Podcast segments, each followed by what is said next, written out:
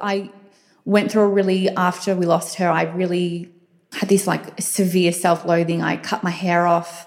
I hated myself. I didn't want to look at myself. I threw out all the clothes that I wore when I was pregnant. I didn't even want to look in the mirror because I blamed me as a mum. I thought I didn't protect her. I should have kept it. It's all my fault. And it was nothing that, I, and I knew rationally it was nothing that I'd done. Life chose us, as I call it. And we were this lightning strike.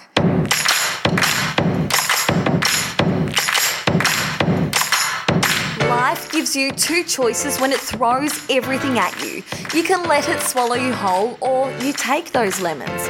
And as the old saying goes, you turn it into sweet, delicious lemonade. And that's exactly what this podcast is all about. Welcome to Lemonade.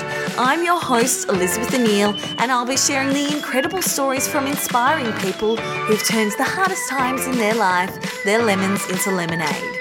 Because let's be real, we all want to know how they did it, the lessons they learnt, and what life is like sipping the limoncello on the other side. Let's get juicing. Sarah Jane Young was eagerly awaiting the arrival of her second daughter, Charlotte Rose. And after a tumultuous childhood tainted by domestic violence, she finally felt like she was getting the life that she deserved. A fairy tale wedding, a dream of two little girls, and a successful beauty blogging career. But everything changed the day SJ went for a routine 20 week scan and discovered her baby had a severe heart defect and would not survive outside of the womb. SJ says what happened next broke her into a million pieces. She opens up about the pain of being among the one in six Australian women who experience pregnancy or infant loss, the extreme grief that followed, how she found strength in helping other women, and her rainbow baby who helped heal her heart. Now, a trigger warning for anyone who may have miscarried or lost a child. Here's SJ. Sarah Jane joins us now. Thank you so much, SJ, for being here and coming all this way to beautiful Williamstown. I really appreciate it. Leaving the Brighton bubble. Thank you. Yes, it's massive. Life exists outside of the. Bayside. Correct. Apparently, apparently. Now, I think with you, your story and everything about you is so extraordinary. And we'll get there, of course. But what I love to do with all my guests is just get a really, especially when they've got children, is get a feel of what life was like once upon a time before marriage and children when you were just Sarah Jane. What what was like what was life like? What did we do? This is exactly. plagues me every day. What did I do with all my time? I have no idea. Gosh, growing up, Yes, please. I grew up in Warrandyte, so I guess you could call me a country girl in comparison to where I live now. I have a little sister. She's three years younger than me, and grew up with my mum and dad. I had a. I'm gonna start by saying I had a happy childhood with a but. My dad was a, an interesting man and a sick man that I've learnt probably in the last 10 years, really realizing maybe not what was wrong, but how wrong things were just since becoming a mum and an adult. He was an alcoholic. He was physically, mentally, emotionally abusive towards my mum, and I probably copped the brunt of the shit between me and my sister. Being the older one, stood up to him a little bit more. But yeah, I mean, and I think even thinking about today and and talking about things as a mum now, when I go back and look at my childhood, you can really see how I wouldn't say flaws. I'm I'm painfully shy, but I'm an extroverted introvert. So when I'm comfortable, I'm the loudest person in the room, but I'm I've still got this deep, incredible shyness, and I think that comes from growing up the way I did, and sort of growing up with fear and and tension and being nervous. But now it's yeah, and that's, all come through with the blog and and this sort of online persona and all that sort of stuff. But yeah, childhood was an interesting mix, and I guess my adult life has kind of imitated that too with what's happened in the last few years, and it's this mix of great happiness, but and, and always been able to see the positive side and laugh. That's never changed. That's that's one thing that's never it's been consistent. But yeah, it's this mix of this painful shyness with the trauma and the, the shit that was going on at home, and then I guess now with what we've experienced in the last few years as well. So that was my childhood. I was at home. I was really into ballet and I was quite sporty. So that was what I did for fun. And it was all about, a lot of it was keeping up appearances. I learned that from a really young age. And not so much now because I, I, the walls, you know, the walls are down with the people who I trust. But yeah, that was my childhood. So it was, I grew up really fast. And I think it's served me well now with things that have happened. But it's also sort of like, I see now with Mia and I just like, just be, just, life can be really shit, but it can also be so awesome. So yeah, it's, I flip. I'm a flipper. Do you think what you experienced with your childhood and what happened with your father gave Yep. you an insight into what kind of mum you wanted to be and family life you wanted to provide? Yeah, well, yes, it, it really was affected. And I'm going to say it started from when I started dating. It affected how I looked at men. And I didn't trust men. I, you know, I think as a, young girl, you grow up and you look at your dad, and there is this, that daddy's little girl. And I never had that, and I desperately wanted it. And that turned into an obsession with wanting girls. And I think because I grew up as, you know, one of two girls, I really wanted to sort of rewrite history in that sense and find this man that was going to be the perfect dad that I never had for my kids. And I, I did marry that person. He, he's an incredible father. And Mia is daddy's girl through and through. And I just love it because I feel like it's really, it's healed a few wounds for me. So yeah, it's, it's a beautiful relationship, the father daughter. And we will get to that, and you, Yep. you that you do now have because I think it is interesting to bring this in now that Yeah. you do have a boy. You have a one-year-old beautiful boy, Max. Will that go some way? I guess to also, as you're saying, you had issues with him wanting to find this perfect man, and now you're raising a man. Uh-huh. How is that going to change how you bring him up in the future that you want to give him? I remember because he was IVF and I was so desperate to find out the gender and they won't tell you here. It's we and I found out it was I, I knew it was going to be a boy. I just mm-hmm. knew and I did freak out and there I just thought for so many different reasons like, how am I going to do a boy? I grew up I went to a girls school. All my friends had sisters. I had a sister. I'm such a girls girl. How am I going to do this? And then obviously there's, there was that dark sort of shadow of my dad and and my perception of men and is this little boy going to turn out like him? That was a, a big fear. That evaporated the minute he was born max. And because he's just max. He's that's it.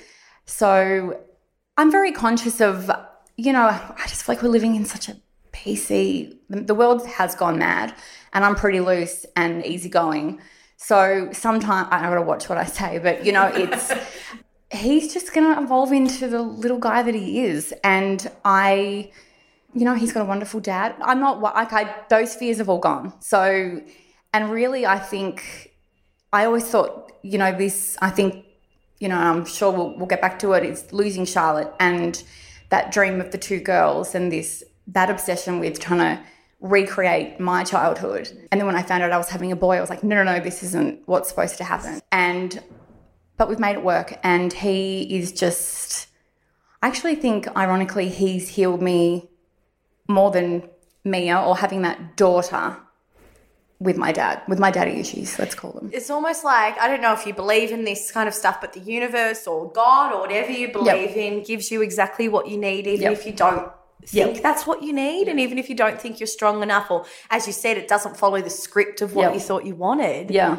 It is actually everything you needed. Totally, 100%. And he's just, you know, he's only one, but, and he's his own little person. But th- there's the big difference, there's already differences I'm saying between the girls and the boys. And Yeah. the, little, the boys just, they just love you so much. Oh, they don't. They do, don't they? I mean, they just. My daughter just never had time. She would tell me she was too busy to cuddle me. Like it's it's changed now because she's got to fight for her place. But you know, he just yeah. There's something very special about the mother, a son, and yeah, a little boy. Sons, I just find, you know, and obviously I've got a son too, that Yes. they just, I don't know, they'll always love them, protect them. Yeah. Of course, daughters Yes. do too, and I've got such a special bond with my mum, but it's Yeah. that, that, yeah, that son That that, way wants he to protect looks at me, and yeah. it's just like, oh my gosh, yeah, Yeah. yeah, yeah. And how, if we just mind just taking one step back in, how old were you with when you were experiencing what you were going through with your dad? Was this when you were Oh. in primary school or? From I could have memories. I- yeah, just yeah, you, you grow up and it was never um, sort of spoken about, but and I guess it's you are just uh, that's how I was conditioned, and it's what I grew up in, and I grew up in a you know hostile environment, and I had a very loving mother, and we had a beautiful relationship, and you know my sister, the three of us were so close because of that. But you know, there's sort of there's damage being done along the way that you're not even aware of because you don't even know what is going on to articulate it, you know, and it's really only definitely when I was dating and boyfriends and my choice in men and what I would put up with. And it was just this, my walls just went up and I was quite cold going through the motions. I just thought, I'm not going to, I didn't really believe I would ever find the one because I just thought men were assholes, basically. And I would take what I needed and go. And that's what I did for a long time. And then I met someone and the walls came down and I learned to trust and you know, Showed you what a good man is as well. Oh, he still shits me, but you know, yes. oh, they're all, yeah. Most of the time, he's a good man. Can't see my facial expressions. and you don't have to answer this if you don't feel comfortable. Yes. Is your dad still in your life now? Do you speak to he him? He passed away probably six months before we lost Charlotte. Oh wow! So I, yeah, it was full on. So we, I hadn't spoken to him. I hadn't even seen him probably since my grandmother's funeral, and I was in year ten. Oh wow! So a long time. Was it when he did pass? How did I don't know? How did that feel? Was there? I, I hope I don't sound insensitive saying this. Mm. I don't know a sense of relief or a closing of a chapter, or or did it bring up feelings of sadness? It brought up really weird things yeah. that I, again, you just you shovel this shit down so deep, and when he we learned that he'd passed away it actually brought up grief, but not for him, grief for me, and that I would never ever have this daddy daughter thing. And but I was never going to. It wasn't a rational. But it was the fine. That was the. That was it. it. What's yeah. never going to happen mm-hmm. now? He's not going to come back all these years later and say, I, I, I'm sorry. You know, there was nothing. That never happened. I'm sorry for hurting you. I'm sorry for damaging you. And I guess maybe that was all part of it, but it there was no chance of that happening and it really threw me. And up until we lost Charlotte, it was probably the hardest thing, not even living what I lived for 16 years while he was at home. It was that.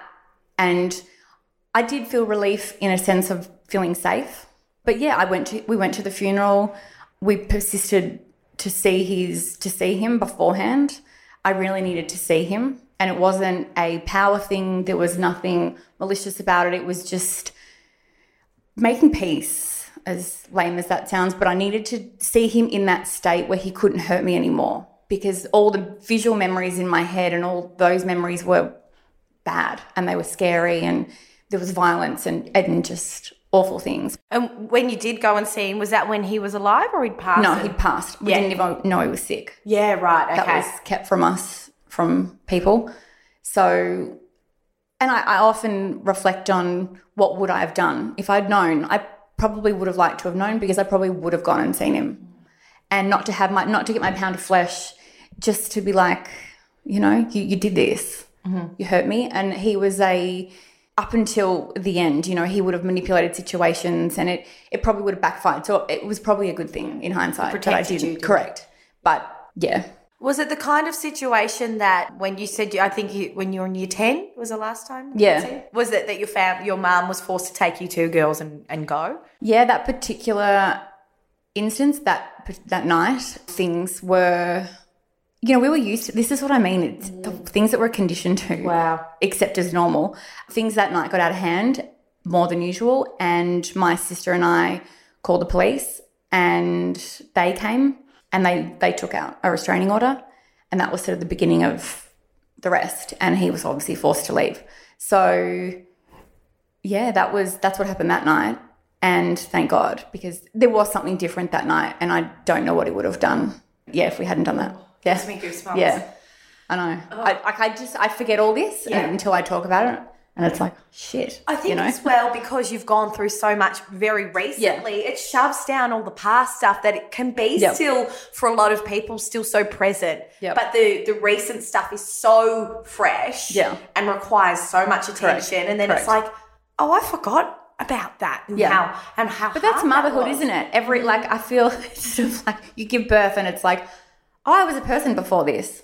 That's right. You know, and I had all these feelings and things happened and I had a life and blah blah blah. But you know, yeah, I you just that gets shoved to the side. Yeah. In terms of dealing with things that are important. Yeah. And then obviously the last three years has been totally dictated by the loss that we experienced. Do you think your childhood gave you a strength that you perhaps would, wouldn't have had otherwise to have then gone through what you did have gone through? I think so. And I, I, you know, I don't know if it's a good thing or a bad thing, but I, I grew up being obsessed with control. And that's still something that I struggle with today. And that was because I was so out of control at home. And, you know, I've learned that you, you absolutely, it's, everything's basically an illusion of control. So I, you know, these days it's, for me, it's like exercise because it's the one thing I can control. But yeah, at, at home it was, yeah, I think growing up, I was very mature. I picked good friends. I surrounded myself with good people.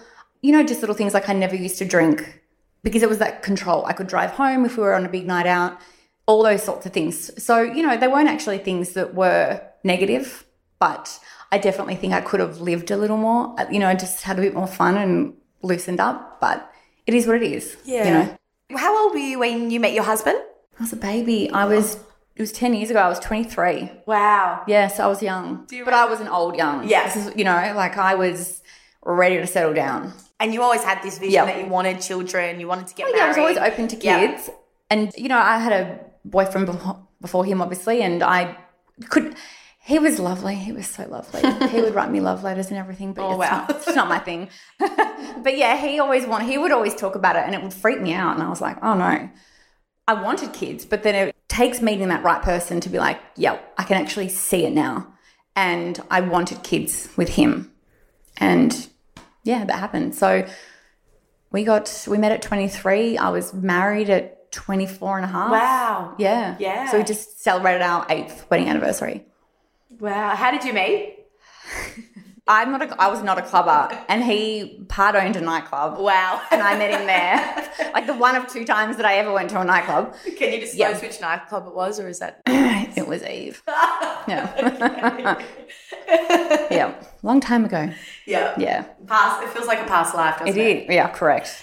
So And then, when amongst in all of this did you start your blog?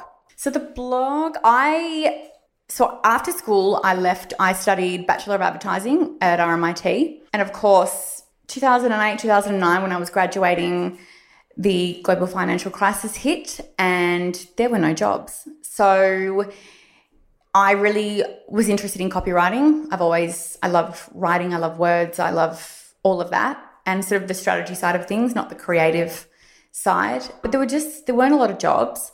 And I met him at the same time, and we actually opened a restaurant together. Side note, don't ever work with your partner, ever. It's like a bloodbath. So we did that. That was a interesting little experiment. Little bit of Never again. Yeah, a little bit of fun. And I was just, you know, that was it was a good filler because I there were, there were no jobs. And then I actually we went to England. My nan passed away, and the family went back to take her ashes to bury with my grandfather. And while we were there, I had a few contacts that we dug up, and I managed to get some work experience at Grazia magazine in London. And I got to work in the beauty department, which was my dream. That was my dream job. And she knows this because we've become friends since. But I used to, everyone would be like, What's your dream job? And I'm like, Lee Campbell, basically, mm, from mm-hmm. Cosmo back in the day. Beauty writer. That was my beauty editor. Like, that's what I want to do. And then got to work in the beauty department. And that really kick started my passion, like, get up, do something. So we got home. I started a blog. Back then, blogs weren't even like a thing. Mm-hmm. And, you know, ironically, I've, I've put my, a lot of my life on social media, but I'm actually an incredibly private person. So it's this weird juggle. And, but I did it anyway. And I really, it was just really, I started it was to create a portfolio and showcase what I could. I remember at uni they always said if you can start a blog, start something, or Yeah, Instagram didn't exist, start Yeah. something that you can show Yeah, jobs correct. that you want to go to. and it wasn't even I, you know I wasn't trying to go for a journo job. I wasn't trying to be that person, but it was okay. I'm I can I'm pretty good with the camera. Mm-hmm. I can I'm gonna just put together my skills, show that I can write, get that voice, and then the jobs started to come. And I got headhunted to another company, and anyway, so I was working in sort of marketing, PR, e-commerce, that kind of that kind of thing in fashion, and then hair and beauty. And I just kept chipping away at the blog, and I just wasn't happy in my current role at that time. And I started noticing Roxy Jacenko. So she just started Ministry of Talent back. This is six or seven years ago, and she just started Ministry of Talent, and I was like, I have to get on her radar. So I just kept going and going, and then all of a sudden I did, and I signed with MOT. Yeah, probably six six or seven years ago now. That's such manifestation at its Yeah. I think yeah. you're like you're doing what you're doing and love it. Correct. And this is what I want, so I'm just going to keep doing Correct. what I I work love. backwards, and, and this is what it. I need to do. Yeah. And then I quit my job, which was really scary. But my husband supported me on that, and it was it was really hard. I think everyone thinks working from home or it's really mm. hard. It's That's part of the reason we're not at my home right correct. now. It's There's just yeah. I feel like you need to separate, and you Yeah. just separate those environments. It's really important for your just mental well being. But yeah, it was it was No awesome. time Like, for the yeah. I look back and I hate the term influencer. I hate it. It's such a, I, it's not because I'm so not about tooting my own horn. And I think coming from that marketing and, and branding background, it's not that anything that I've ever put up is fake, but it's it's a curated version Mm. best and it's a snapshot, yourself, isn't it? Correct. Yeah. And it's not. And I I do. I love a beautiful photo. I love styling things. I love the creative side of things. But it's um yeah, and I've, I've sort of been criticized for that in the past. But you can't win. This is what another thing I've learned with social media. You cannot win, and you cannot please everyone. And even though I'm a rational, semi-functional adult, you know, I still have to remind myself you can't please everyone. Mm-hmm. And a lot of people don't get you, and that's okay. And there's going to be people that say shitty stuff, and that still happens less and less, but it, it's there, and you just have to brush it off. But mm-hmm. yeah, it's, yeah, that's all part of that. So that was the blog, basically how and it it started. started as a beauty blog, but and Yeah. it still is that in many sense. But it's really grown and adapted and changed with you and your life. Did you think that it would do that, or did you see no, it just I saying as a never. If I could, like, from again, from a, if I was putting my marketing hat on and giving myself advice six or seven years ago, I would have said, "Don't make it about you." you know, make it about talk about beauty. That's fine. But I stupidly made it about myself to a point where I called it "She is Sarah Jane," idiot. But you know, it's great too. yeah, that's fun. That's fun. But then I got pregnant with Mia, and I guess that mama bear instinct came out, and I started opening up about things which I'd never done before. And guess what?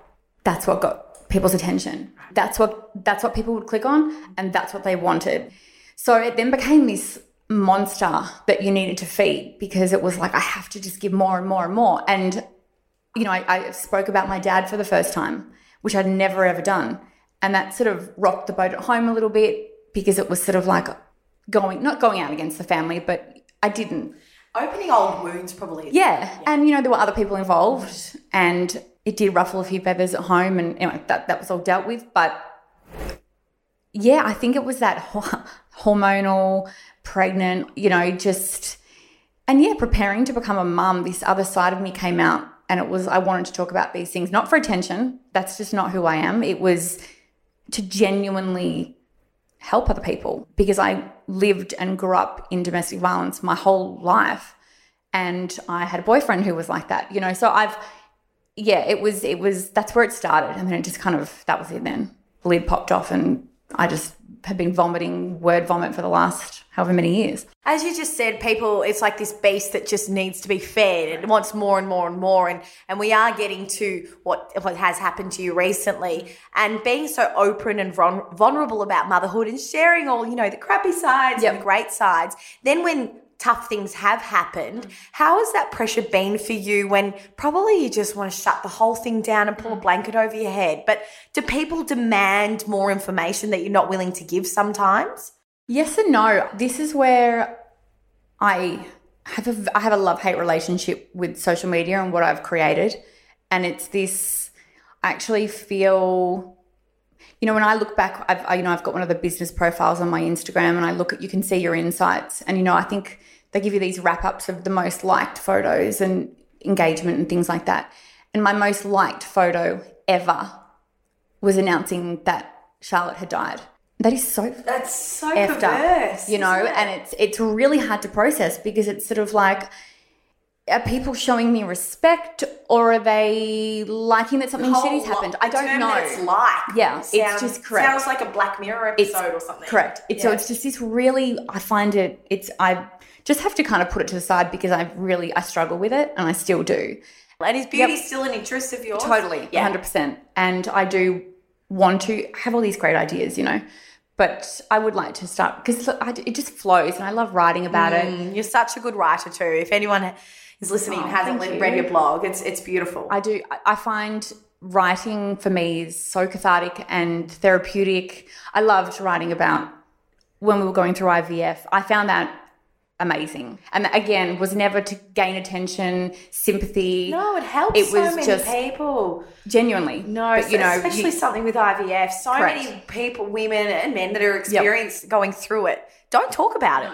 you have no idea. And until we lived it, I had no idea how crazy it is. Yeah, oh, I can only imagine. When you fell pregnant with Mia, Yep. was that through IVF? No, so Okay. Mia and Charlotte were both assisted fertility. It's Okay. kind of what they call it. What does that exactly mean? Look, reproductively challenged. No, I've got a lazy ovary. I've got polycystic ovaries. I've got a number of things. But I knew I knew from years before we were going to have kids that that was an issue. So I knew that I'd struggle. So we went to see a fertility specialist, and it was also under control. So once I was on the right drugs, so there are actually IVF drugs we used with Max as well. Yeah, we, we fell pregnant relatively easily once we nailed the drugs. So yeah, they were both assisted. I saw um, a part of your blog where you said something like, in the last, I can't even remember how many months, like six months, I've had 300 and something injections. Yeah. I've gained six kilos. And Yeah. what's, what is that struggle? What is that IVF struggle like? What's your policy on swearing? I've already It's dropped totally fine. Okay, it's it's just a mind fuck, and it is. You think it's going to be easy. I, I don't know what where I got that from, but I just went into it thinking this is this is it. We're going to get we're going to get pregnant. Like this is going to be easy, and then they pump you full of drugs. Mm. And I was already a broken woman. We lost Charlotte in January. We tried the drugs that I'd fallen pregnant pretty, you know, pretty easily for about six months. Nothing worked. And we were then told, look, we're just gonna have to do IVF. And we really wanted to do the sort of the genetic testing side because Charlotte was very sick and we just wanted to sort of safeguard that as much as we possibly could. So IVF was probably a good thing for us. Changed doctors, met an amazing doctor who is just was she was just so beautiful throughout the whole process. And yeah, you, you're just pumped full of drugs. It's, I mean, that in itself just makes you crazy. I put on six kilos. I was just, I don't know who I was, I know what I was doing. You know, our first round failed. We lost all three embryos. And I was just like, How heartbreaking was that? I was just, and this is the thing with IVF, and I think people have to remember when you when you start IVF, when you walk through those doors, you're broke, you're broken, you're done, you're over it. Mm. You've Some people have been- been trying for Correct. years, haven't they? You know, Yeah, you're so de- you're so desperate, and that mindset, and then having to be going through all these scans and just everything. And I think you, because it's a pro, it's such an unnatural process as opposed to just you know getting in the sack and here we go. It was you're looking at it in a really unnatural way, and I you do get some weird that you do have more control because of the, you're breaking it down in the process. You know, day then just letting it see what happens. correct. So 'Cause you have no yeah. idea what's going on. But it's that day three, day five. You're looking at all the different stages, and oh, we're going to genetic. Te- we're going to test this one. We're going to freeze this one. We're going to.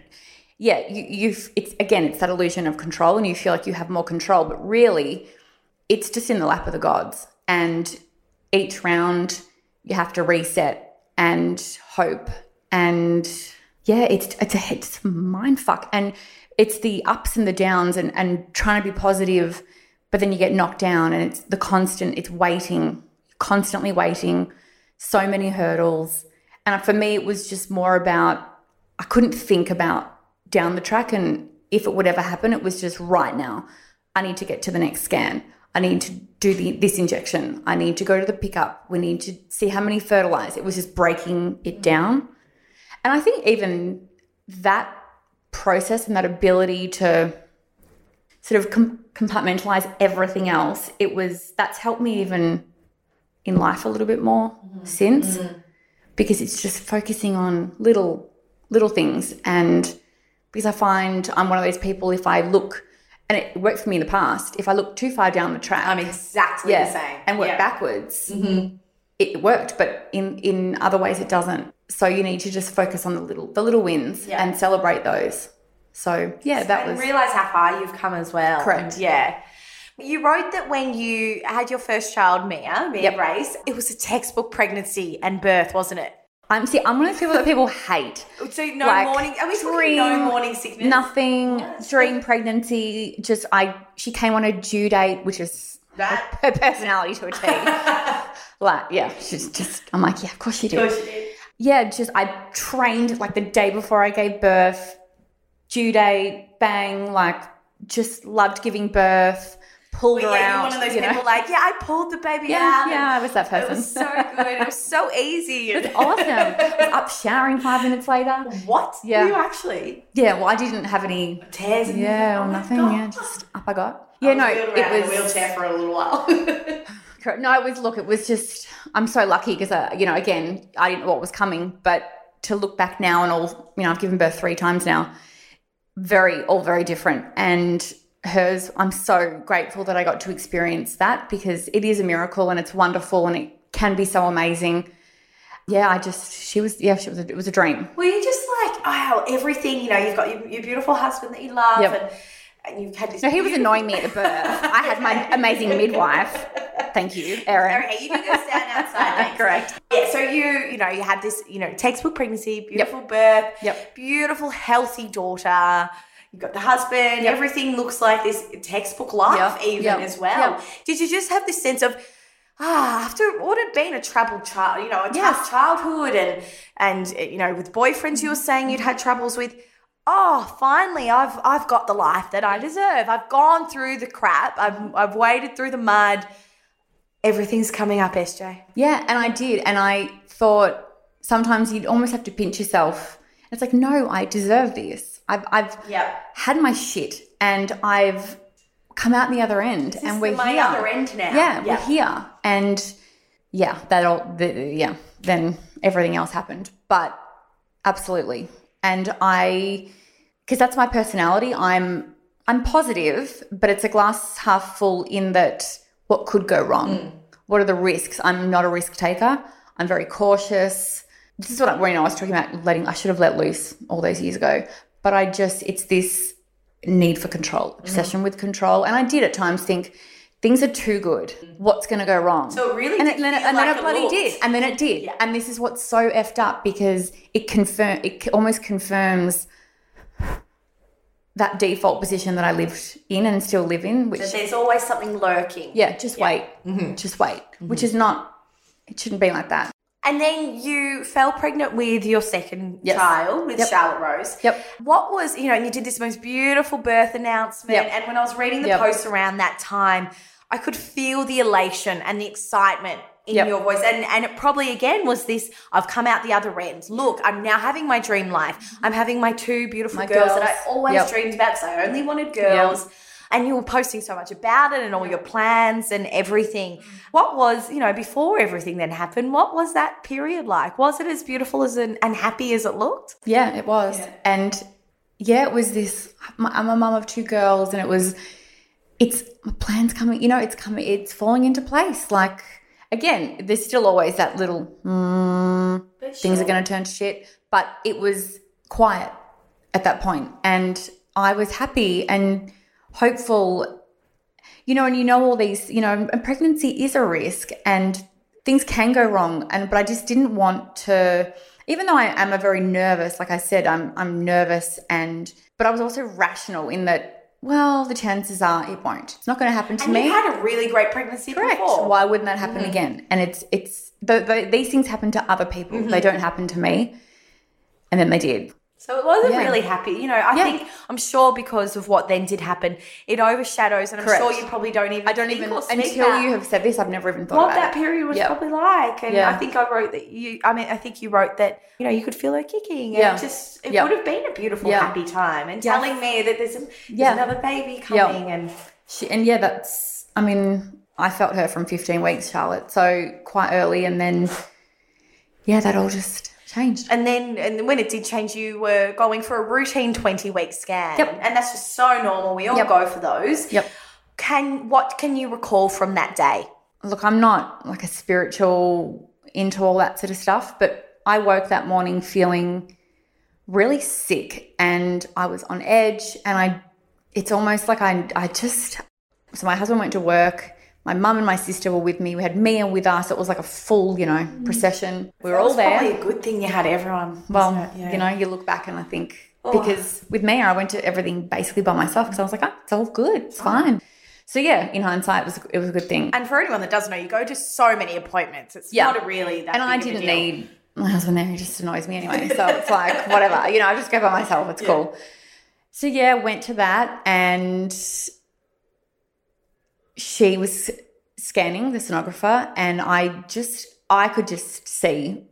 She scanned over. We got to Charlotte's heart, and she stopped and kind of went really quiet because you know they're constantly sort of talking, and that's Yeah, they try and make you feel really at ease. yeah. And that stopped. And I'm like, shit, okay, whatever, stay cool. And I'm like, is everything, I actually said, is everything okay? She said, yeah, yeah, yeah, I'm just having trouble seeing need to see. And I, I just didn't believe her. And I just knew, I knew from that moment something was off. And then she goes, oh, we'll come back to it. And I, I look back now and I think that was her panicking. I mean, this is really, I know the statistics and all these things now. This isn't something that they wouldn't do, you know, like scans go wrong all the time. And the, for various reasons, th- these things happen. So, yeah, you know, in terms of how she handled it, it probably wasn't great. And then she said, I need to leave the room to get the doctor. And I lost my shit. So, because I just, I knew something was wrong. And the doctor came in and yeah, they basically kind of went through what we could see and what we couldn't see. And everything else was fine. So we did an amnio. So, I mean, I can go into the medical side of things, but she had what we learnt later on was a thing called tricuspid atresia, and it's something that affects, it was the left side of her heart basically never formed. And there was no way, all the ventricles, there's four ventricles, right? And the, there was no way of oxygen getting back to her lungs. It, it's like she had half a heart, basically. And after the, all the genetic testing afterwards, because we did an amnio as well, she did come back with a chromosomal abnormality. And it was then some weird, rare variant of that they'd never even seen in Victoria. And with that comes heart defects, amongst other things. But she obviously she had a severe heart defect. So then we got told all this, the first part of it. I really don't really remember much after that.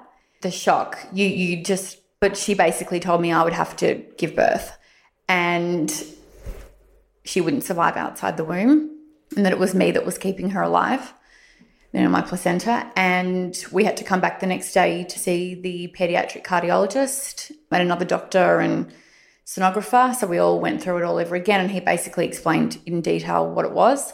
And then we had to make the plan, yeah, to give birth to her. So, which was really, again, I had to carry her for a week after mm, that, knowing what was going to happen. ask you, what Yeah. was that week like before finding that? out?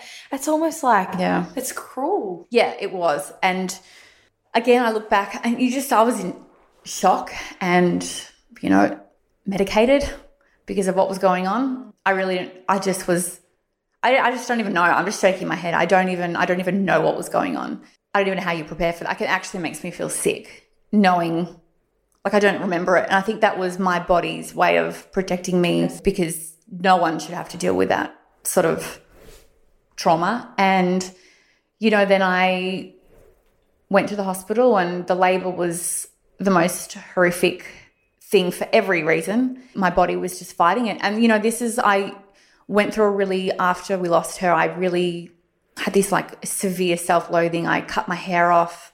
I hated myself. I didn't want to look at myself. I threw out all the clothes that I wore when I was pregnant. I didn't even want to look in the mirror because I blamed me as a mum. I thought I didn't protect her. I should have kept it's my it's all my fault. And it was nothing that I, and I knew rationally it was nothing that I'd done. Life chose us, as I call it, and we were this lightning strike. But it was this I just hated myself. And we went into the hospital and even though this is where I come back to this, is my body was actually doing all the right things.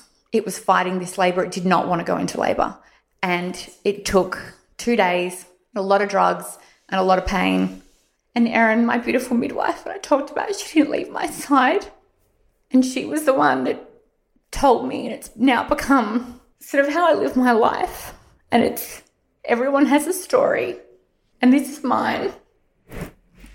And it's taught me to be far more patient with people because we just don't know what they're fighting. And we laughed and we spoke. We had so many hours to pass and to feel. And she was moving the whole time. I mean, this is where there's a part of me I losing it this a tra- any trauma, but my trauma was losing a child. It does not make you stronger. It breaks you and you just have to find this i don't know this strength. And it was to be on that birthing suite and hearing babies being born and crying. And i knew that i wasn't going to get that. And then it happened and she was born and it was silent. And she was i felt her moving a lot of the time and then it, it stopped and i i know i know what had happened. Yeah i i don't know again i just i blocked a lot of that out because that was probably the most horrific 48 hours of my life. But then she was out and she was on me and I felt calm. I actually felt calm in that moment because she was there and she was warm and she was on me. And that was actually the moment I saw my husband break. I've never ever seen him like that. And it, again, I've blocked a lot of that out too. But yeah, we had that and we had my beautiful friend there who f- took photos of her and i had another beautiful friend who's a midwife who lost her baby at 32 weeks. And she'd said to us take, take her home you can take her home. And i just didn't even know that was an option. I feel like you know there's seven babies in australia every day born stillborn and still so many of the staff while they were supportive no one just knows what to say. There's no I think there's only one hospital in Melbourne that has a bereaved counsellor there, actually on the birthing suite with these women. You know, and then afterwards you just off you go, deal with it. You know, no one wants to know. I'm so lucky that I had Erin and I had my beautiful friend Perry, and we took Charlotte home. We took her home for two. Uh, was two days. I think we took her home for, and I'm so glad I did that. And it didn't scare me. I thought it would scare me, you know. And it sounds horrific to some people and it, it is scary, you know, but it wasn't because she was there and she was real. And I think as well, all the physiological things that I was feeling, my body was like, where is this baby gone? And your, your, your boobs and everything. And even though I was sort of only halfway through my pregnancy, it was, you still had all those things that you would at full term. Where's my baby? I need just everything but you know, she was it was different. And then they yeah, they came and took her away and she was cremated. And then that was our storm began, you know, as people talk about this storm and you know, this rainbow baby at the end of it, which we were already thinking about at that moment, you know, it was that was the obsession had already started then for this other baby. But yeah, it was and then it was a really long time. I didn't leave the house Mia's birthday was in May. She turned two in May, and I probably had only seen a handful of people, and that happened in January. It took me that long. I would, I couldn't be around anyone that was pregnant. I hated, hated everyone that was pregnant. I hated babies. I just, I couldn't, it, everything was a trigger. Everything was too hard. It got too hard to leave the house. And it was a really hard time to be a wife and to be a mother and people used to say, you know, people would say things, and you know, again, I, I'm a different. I've processed it all, and I'm I'm not in that thick fog of grief and anger and rage right now. So I know everything that everybody said was essentially coming from a good place. But everything, you just, I was so angry. so angry with the world. I felt like the world had just fucked me over. And it's like, I've come on, like, really? And everything would piss me off. And, you know, someone would cut me off in traffic, and I'm like, I've just lost my fucking baby, you know, and you're cutting me off in traffic. Like, is your life that bad? But this is where I've learned to be like, okay, maybe they've just gone through a breakup, their marriage is broken up, maybe, I don't know, something shit's happened. So it, this is, but that's, that's taken time, it's mm. taken a long time. And then it was, yeah, the months that followed were just, I don't even know what they were. I don't really remember. Such a dark fog. And I lost a lot of friends, probably part of my own doing. I pushed, I'm a, I'm a, I push people away. That's what I do. I push my family away, I push my friends away certain people repelled me for reasons I don't even know, and others I wanted them to be closer to me. And you do, you feel like nobody gets you. And I connected with a lot of, and this is where, I, you know, I, this love hate relationship with social media. I connected with some amazing people that had been through this, and I'm still talking to them to this day because I did feel like no one understood me. And you do feel alone, even though you know you're not. Again, it's like this rash, you know, that emotions rational. It's two different things, but it's, I know I'm not alone, but I am in that house. It's just me. I'm in these walls and it's too much time to think, you know, and be by myself. I did isolate myself. I didn't, I sort of got social, I probably got a bit of social anxiety. I didn't want to be around people and what would I say? And I'm just that sad, I'm that sad girl. I couldn't even leave the house because people would look at me like, where's her, where's your tummy gone? I didn't want to go to my local coffee shop because it was like, you'd get that look you know, and then you'd have to explain what happened, and then I'd be crying, and it would just, it, yeah, it just, everything was too hard. So I just kind of pulled myself out of life and went into a little bubble. I still find myself go in and out of that bubble sometimes. It's it's less and less these days, but it's still there. I don't even know why though. You know, mm. just disappear. I did see you say somewhere that you remember when you held Charlotte for the very first time. What do you remember from that moment? It was that her mother, and at that point, I could protect her and she was safe and she was just with me. I mean, she'd been with me the whole time, but yeah, it was amazing. And I really, when we got home, I don't think I put her down. You know, we had a little bassinet and Mia, so I've got some beautiful photos that I've never shared and I probably never will, you know, with Mia, with her. And I did little handprints with her and I did all the things well, not all the things, but I did a lot of the things that you'd do with any new baby at home. And I would just sit on the couch. I'd watch TV, but I would just have it on me wrapped up. Like it was just, I don't know. It was, I felt in those moments, it was almost, I don't know if I was pretending like it was different or I don't know what it was, but it was, it made me feel calm. And when they came to take her away, it was just, yeah, that was she was amazing. The lady that came to do that. Oh, but can you imagine that job? She was fantastic. Oh. She was lovely, and yeah, I think that was another moment that you sort of, I don't know, you know, if someone said to you, "What's like, the, what's your wor- what's your worst nightmare? What's the scariest thing you could think?" It's like watching someone take my child away, you know, and I'll never see her again. And even though she was still and she was different, it yeah, that was another like that was another trauma within the trauma. You know, it was just uh, another within the blur of yeah. And then, of course, through all of this, you had to be a mum to yeah. Mia. Yeah, you had to be and present and correct. And when people would say to me that you know I touched on, people would sort of say these things that would upset me. Oh, well, you know, at least you've got Mia. It's like what? Mm. You know, it just surviving would suck the life out of me every day.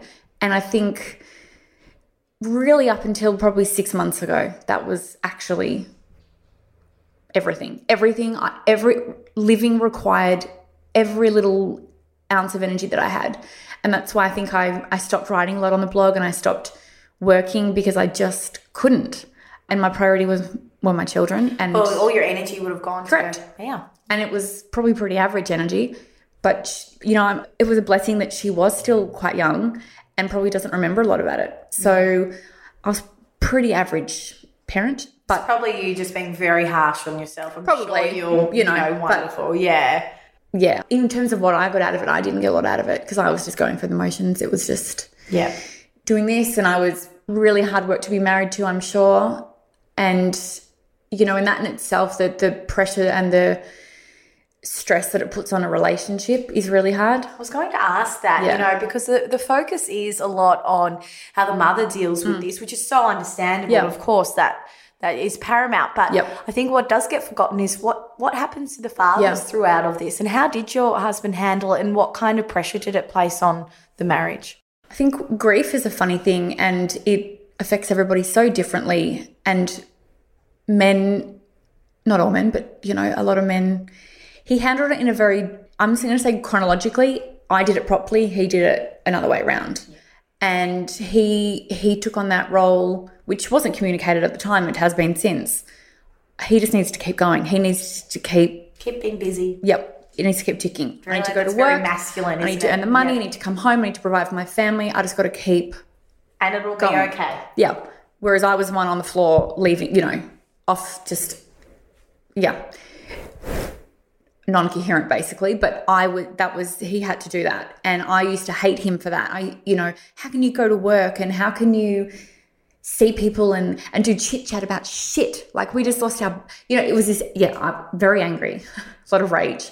And that would cause fights and we'd argue about things like that. And, you know, he would come in and tell me stories that other other people had shared with him about losing hmm. children, and oh, they you know they lost th- their baby at, at, at thirty weeks, and I'm like, what? Like that's worse, you know? And it would, and he was only trying to help, but it's like almost like he couldn't do anything right. And I, I I'm, you know, I think I've like to think I've kind of apologized for being a monster for a long time, but yeah, it, we just we did things in a different way, and he, you know, he lost a lot of weight, he lost the motivation and it was just really hard and i put the walls up like i've never put up before i pushed everyone away my mum my sister i just didn't want to be around anyone hate i just yeah i just was i don't know i just wanted to be by myself and which was really unhealthy but it, it was what i needed to i just wasn't even thinking it was survival and it was then mia and then you know then the journey of trying to have another baby i mean that in itself is just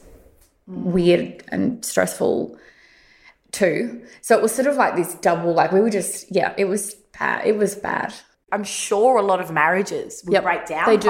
There's. I, I can amount of- only imagine the Yep. stats Yep. as well. But I think the fact that you know you're still together and you've had another baby boy, since, you know, another baby since. I'm sure that's a testament to the strength of your relationship as well. Yeah, because I'm sure there were times that you could have both just gone, I can't do this. Yeah, anymore." it's just too Yeah. hard. And it's, yeah, it's, you know, with losing a child, there's this big, they call it like a, a new normal. And it, it, there is a new normal because you kind of, I, I always describe it as, you know, I was a vase, kind of, my analogy is that I was a vase and it was just smashed into a million pieces. And it's now this process of putting them all back together. But it's a bit different and the edges are rough. And I'm different because of what we've experienced. I'm just different. And a relationship is different. And, you know, but the, the pressure on a relationship with, with two young kids anyway, like it's mm. really freaking hard because they are so time consuming and it's all about them. Yeah. At the end of the day, you're so tired. So yeah, it's, it's all, I mean, I think for us, it's just been, we'll get through it. Like we'll come out the other end at some point. yeah. But yeah, it's, it's fine. And probably the relationship will be a lot stronger. Yeah, yeah, yeah. Coming out of it Absolutely. as well. You've spoken a lot about your grief and especially what it was like in those early stages. But how is grief? What did grief look like for you, and how did it transpire and change and transform throughout the last couple of years? At the start, it was rage and anger, everything. Yeah, I can't stress that enough. That's what it looked like for me. I was, I probably got, I developed shocking separation anxiety from Mia because it was this thing of, I've already lost one baby, I can't lose another one. She's everything. I didn't want anyone looking after her. I couldn't be away from her. I remember it took us about seven or eight months just to go out for dinner one night with family. And I mean, the person who was looking after my baby is a close friend who I would trust mm. 100%. But it was this what if something happens? Mm, and mm. it's this irrational, it's a phobia. It was a phobia, you know, and it became this I think it's that post traumatic stress a little bit, and I I still have kind of bits of that that hang around. You know, I remember I took her to a training PT session with me probably about a year ago, and she was playing with a medicine ball, and I should have noticed. I, she, you know, because she'd been moving it and probably moving muscles that she doesn't use. And a few days later, she was complaining about a sore boobie, and I'm like, oh my god, what, what, what, what could be wrong? And I'm panicking. And this is the thing: I go from zero to a million now. Yeah. There's no in between, mm. and that's because of what happened with that scan. It's that. But what are the chances? Chances are, if I'd actually thought about it, she just pulled a muscle, but it was like she's got breast cancer. Mm. Like that was where my head went to. It goes yeah. to this really dark place. And my husband used to be like, calm down. Like, I'm sure it's fine. If you want, you'll go and get it ultrasounded just to put your mind at ease. And we did. And everything was fine. She just pulled a bloody muscle. But, you know, it was my, that's kind of And you need my that head goes. certainty from a doctor, I'm Yeah, sure. Like the professional like- needed to tell you this is what had happened Yeah. because you don't believe No, yourself anymore. It was like, she's got breast cancer. That's what's going to happen. More shit's going to happen to me. And that, yeah. So again, I've, you know, I still see a psych. I see her once a month. I saw her the week after we lost Charlotte, and this is what sort of what she specializes in. And we've worked really hard, kind of on mindfulness and that what is, what was, and what if, and what if doesn't exist. And I have to constantly mantra myself on that in every situation, you know, that arises where I think something totally irrational and I'm like, okay, you're being silly, mm. calm down, whatever. I talk myself down. But so that's been a really good tool. But yeah, there's still this sort of this tr- post traumatic stress that hangs around, definitely. And you do see a psychologist, as you say, because that was one of my questions. I think with all these interviews I do, and people have usually gone, you know, have gone through something. Yeah. It's really important to share. I think for, for these people to show other people that there's nothing wrong with seeing oh, psychologists, nothing wrong with seeking help and and doing. And do you find that helps? She's incredible. And just to go to a space where you're safe and you can say whatever you want, Cry, scream, correct?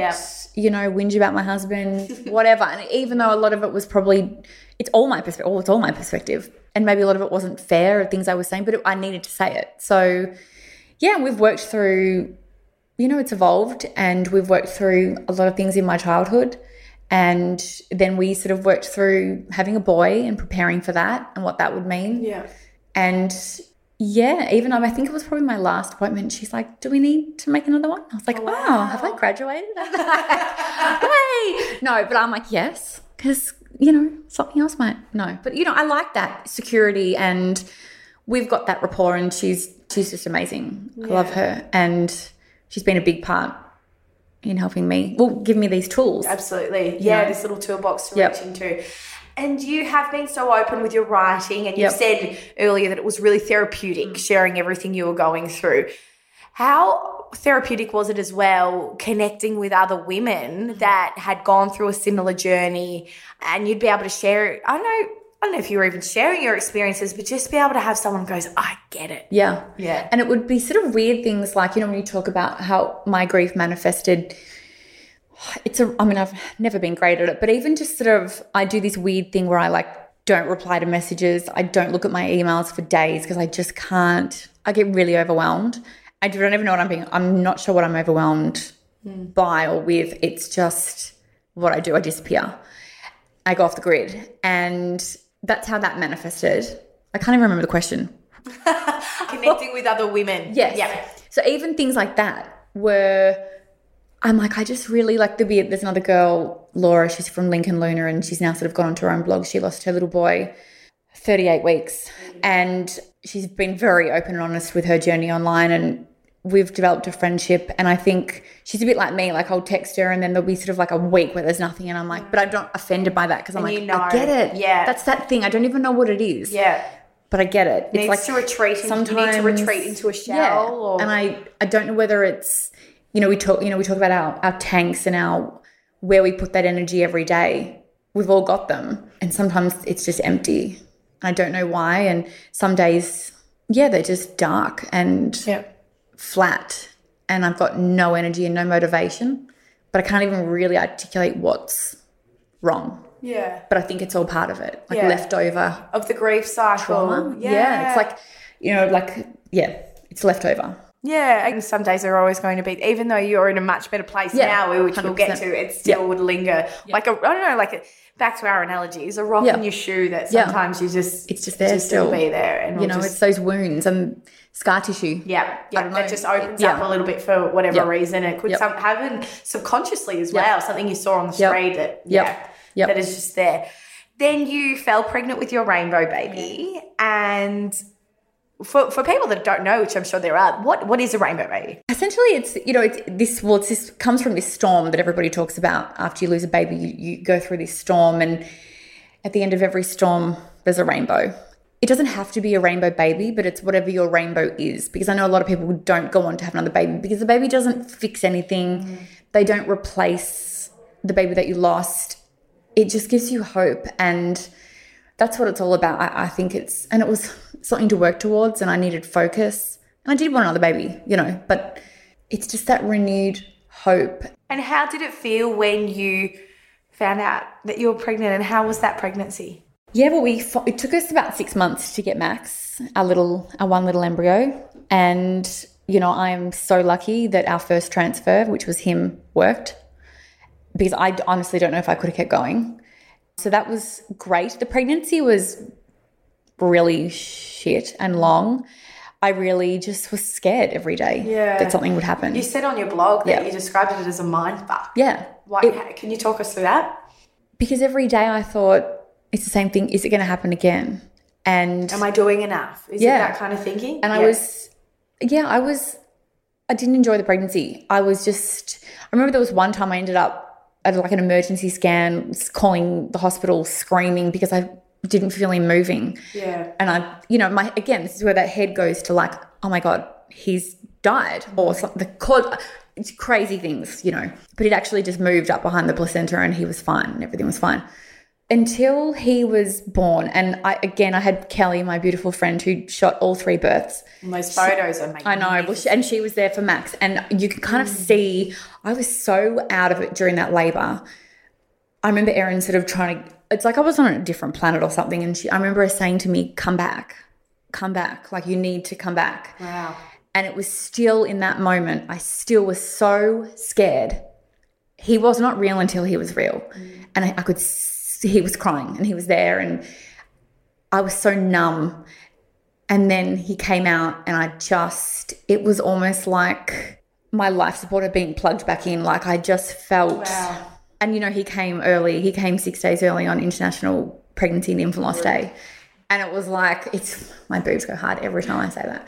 I like, For people, oh that, people Oh that don't have children might not understand that reference. I'm like, I'm grabbing my boobs. I, it's still, yeah, it, weird things happened. Everybody who meets Max comments on his calmness. He's so calm because he's like the complete opposite to me. And, you know, when you talk about what you need, I needed him. Mm-hmm. And I do feel he's almost got two souls. And I feel like that's her and it's him and he's magical almost. And he, it's almost like he hypnotizes me and I, he, he's my calmness. He's my meditation. He really is. He makes me, I don't know. Present and centered. Yeah. And know that through this crazy, horrible, traumatic journey, I don't know, not that it was all worth it because that's not the right term, but it all culminated in Correct. something. Yeah. And I, I've never found the words Yeah. to Because describe all it. worth it isn't isn't the right Yeah. term, but, but it's, it's not even the silver lining. It's just like he's, without her, we wouldn't have him. yeah, yeah. and that's it you know and we had to go through hell to get him but we i love deeper i love harder i am more present i'm a better mother don't know if i'm a better wife you'd have to ask him you know do i'm a just separate yeah podcast that's a whole other podcast but yeah it's just yeah there's been some positives there's been a lot of positives And you have to look through those. Yep. I think it's really Yep. important to be able to look for totally. those silver linings, even Yep. through something that makes no sense. Yeah. And I think when I've when I've been following your journey and reading your blog, you've done that in various ways. With Max being the most obvious one, but you you've said you hate public speaking, and you are doing you're speaking to me Here right I now. You you know you did your Yep. girlfriend's event Yep. you did this lipstick with your other friend Yes. joe Yep. to raise money for bears of hope Yep. which is for people that don't know for supporting families through infant loss Yep. there are all little things that you never would have done or been exposed to had you not gone through this. And how important is, I guess, to find those silver linings and help other people. And that, um, you know, with the with the blog when I was talking before about I'm not a show pony and I don't do things for attention, and I thought I have, you know, this influencer. I'm doing the little bunny ears, by the way. This influencer thing. I'm in a position of power And in many ways, and I can help people.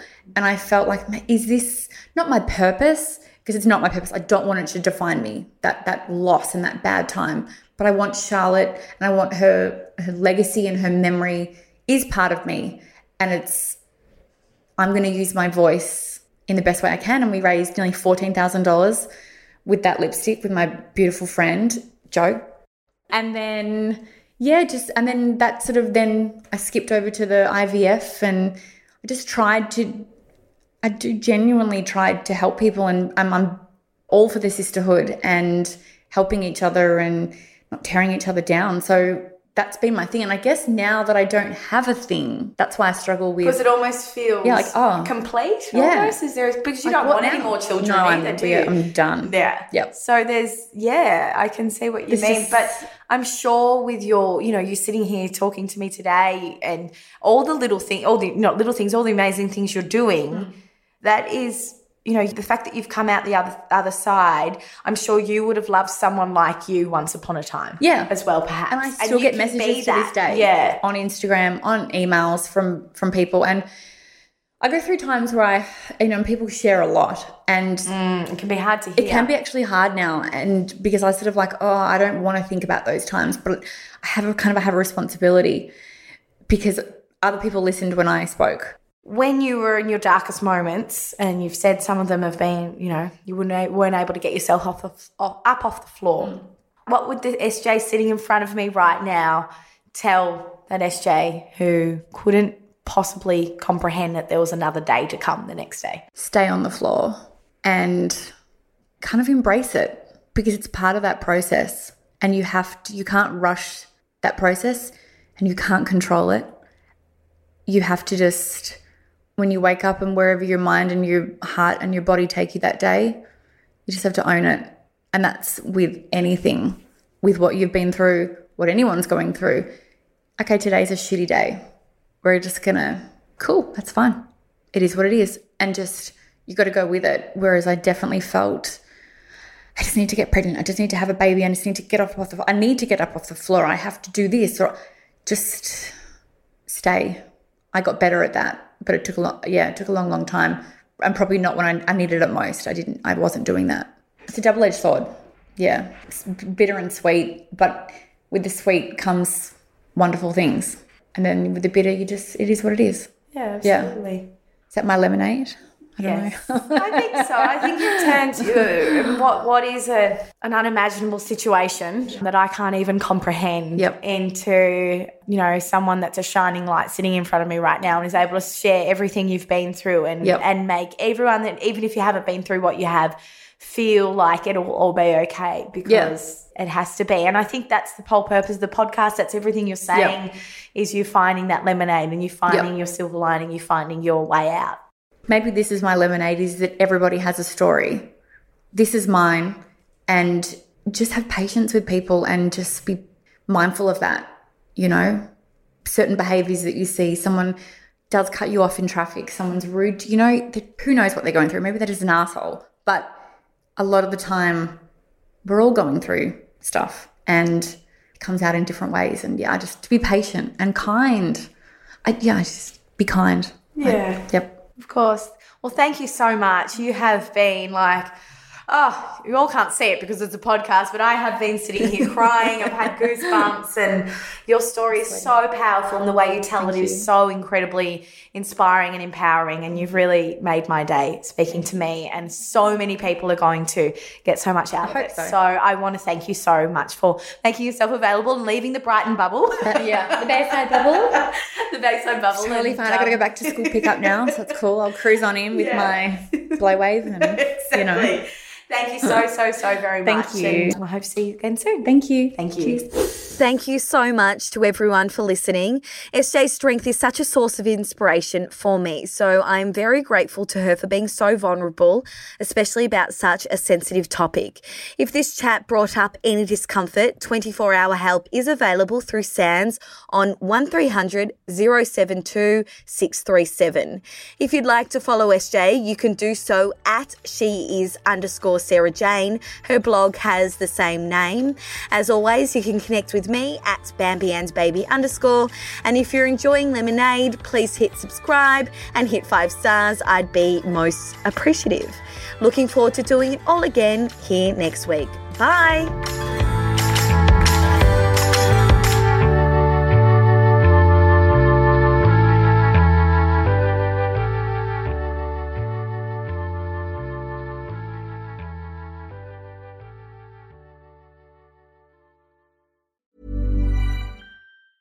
Planning for your next trip?